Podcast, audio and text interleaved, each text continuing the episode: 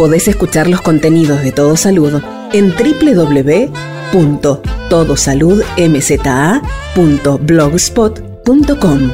También nos encontrás en Spotify como Todo Salud. El cáncer cervical es uno de los tipos de enfermedades oncológicas que se origina en el cuello uterino. Estamos hablando de la apertura del útero que está en la parte superior de la vagina. A nivel mundial, el cáncer cervical es uno de los más comunes en las mujeres. Por eso, nosotros queremos tener más información al respecto y ahora vamos a conversar con el doctor Horacio Vargas, médico ginecólogo, que nos dio detalles sobre la importancia de diagnosticar precozmente el cáncer de cuello de útero.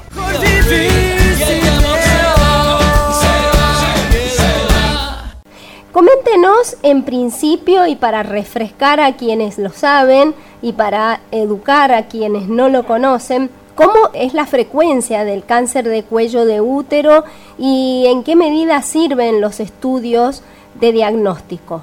Eh, para comenzar, el, cáncer de cuello de útero es el segundo en frecuencia en la mujer en los países en vía de desarrollo. El primero siempre es el cáncer de mama tener en cuenta que en Argentina se diagnostican aproximadamente 4.500, 5.000 cáncer de cuello de útero por año y 2.200 aproximadamente mueren de esas mujeres por año. Es decir, es un número importante. Por lo tanto, tenemos que intensificar las campañas para poder hacer que las mujeres se acerquen hacer este estudio que es el Papa Nicolau. Bien, doctor. Eh, recordemos a nuestros oyentes por qué se produce el cáncer de cuello de útero. ¿Cuál es la causa si es que está descripta? Totalmente clarísimo desde los comienzos de los 80 conocemos que el cáncer de cuello de útero está provocado por el virus del papiloma humano, conocido como HPV, VPH, con las siglas en castellano o en inglés. Es un cáncer que puede ser prevenible porque si sabemos cuál es la causa, podemos atacar justamente el origen de este, de este cáncer. Y por eso está muy emparentado con las relaciones sexuales. La gran mayoría de los cánceres de cuello de útero tienen que ver con este virus, 99,9, 100%, con este virus que se transmite por relaciones sexuales. Bien, doctor, y en este sentido ya hace algunos años tenemos la vacuna que se coloca a las niñas de 11 años, ¿no? Eh, ¿Cómo prevén ustedes que esta vacuna va a incidir en el descenso del cáncer de cuello y hasta qué punto el tener la vacuna libera o no de tener que hacerse los estudios. Sí, no, la vacuna no libera de hacerse los estudios. Necesitamos de 40, 50 años para poder tener datos con respecto al descenso del cáncer.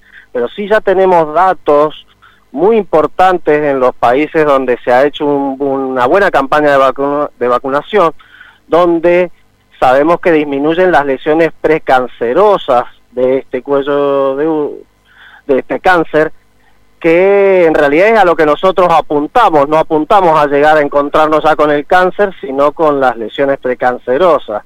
Así que se estima que en 40 años aproximadamente vamos a tener datos, 30, 40 años, de este de esta disminución del cáncer de cuello de útero. Tenemos en este momento dos vacunas, una bivalente y otra cuadrivalente, pero las dos disminuirían el 70% de las probabilidades de desarrollar cáncer de cuello de útero.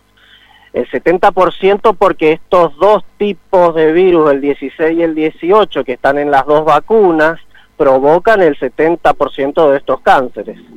Ahora también hay una no navalente que tiene nueve tipos, es para nueve tipos virales y esto haría disminuir el, casi el 90% estos cánceres.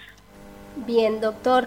Y finalmente, en lo que tiene que ver eh, con la campaña, ¿a partir de qué edad o de qué situación las mujeres debemos iniciar con el Papa Nicolau? Bien, ese es un punto de, discusión, pero está totalmente claro en todas partes del mundo. En todos tienen distintos inicios de, de edad para para el comienzo de sus campañas, pero Argentina ha adoptado, me parece a mí, la más coherente, entre 25 y 65 años de edad. Antes eh, es muy poco la frecuencia, es muy poco, la verdad, encontrar un cáncer de cuello de útero y después de esa edad también, por lo tanto hay que hacerlo entre los 25 y los 65. Antes no quiere decir que no vamos a aceptar a las pacientes de menos de 25, ni tampoco a las que lleguen a la consulta de más de 65 para hacerse el estudio. Pero la verdad es que esas son las edades en las que nosotros podemos prevenir algo, ¿sí? Debe ser en esas edades y con una frecuencia de cada tres años. Es decir, todo el mundo sabe que el Papa Nicolau se debe hacer una vez al año. No, no se hace en ninguna parte del mundo así de esa manera. Se hace uno, uno, tres. Es decir, un estudio de PAP, el otro al año. Si han dado bien esos dos dentro de estos rangos etarios, pasa tres años. Y así cada tres años, porque eso es lo que se sabe que protege el hacerse un estudio y que dé negativo. Perfecto, entonces esto tiene que ver con la optimización de los recursos también, el screening, ¿no? Porque por allí quizás, eh, al menos yo, por ejemplo, tengo la cultura que mi mamá me enseñó que cada cumpleaños tengo que hacerme mi chequeo, ¿no? Y entonces eso puede ser como una ayuda a memoria, pero en realidad a los efectos de optimizar los recursos desde el sistema de salud, ya está descrito que esta frecuencia que usted está diciendo, cada tres años, luego de dos anuales que han salido bien, es posible llegar a tiempo y hacer el tratamiento oportuno. Totalmente, totalmente. Los estudios están este, ya muy, muy avanzados y se sabe perfectamente que un Papa Nicolau que da normal protege por tres años hasta el próximo Papa Nicolau, salvo que sea una paciente que tenga alguna alteración de la inmunidad previamente, que lo tiene que hacer todos los años o que la desarrolle en el medio entre el que se hizo ese Papa hasta el próximo, ¿no? Que eso podría adelantarle esta etapa, pero si no, con que se lo haga cada tres años, perfecto, no le va a pasar absolutamente nada. Y lo otro es que con la sola realización de la toma de, la, de las células de la citología para hacer el Papa Nicolau, protegemos a esa mujer. No es necesario la colposcopía junto con el Papa Nicolás. Esto también es algo que va a ser difícil meter en la cabeza de muchas pacientes que creen que les están haciendo de menos cuando no le hacen la colposcopía y no es así. En realidad la colposcopía es un estudio que debe reservarse para una segunda instancia cuando el Papa Nicolau da anormal. Ahí se deriva para colposcopía para poder hacer la toma de alguna biopsia y tener el diagnóstico definitivo por si hay que hacer algún tratamiento. Bien, y en este sentido los tratamientos, cuando aparece alguna anormalidad, no necesariamente tienen que ver con que haya un cáncer, ¿no?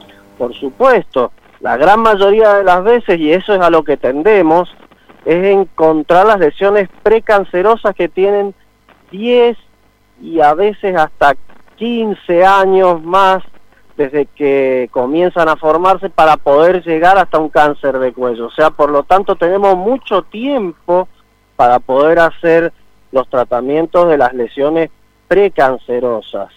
Y por lo tanto es un fracaso absoluto del sistema de salud que aparezca una mujer con un cáncer de cuello de útero y que se nos muera mucho más. Lo mismo también la persona que se detecta el HPV, que le dicen que tiene el HPV, no significa esto que va a tener el cáncer, ni mucho menos, porque la verdad que un 3 al 5% pueden llegar a desarrollar alguna lesión precancerosa y de esa un 3% también va a desarrollar un cáncer, o sea que es mínima la frecuencia eh, de, de este cáncer, pero bueno, eh, ya son los números que les puse, ¿no? Muy amable.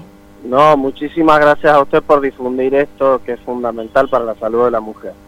Estábamos hablando con el doctor Horacio Vargas, él es el coordinador de la campaña de prevención de cáncer de cuello uterino.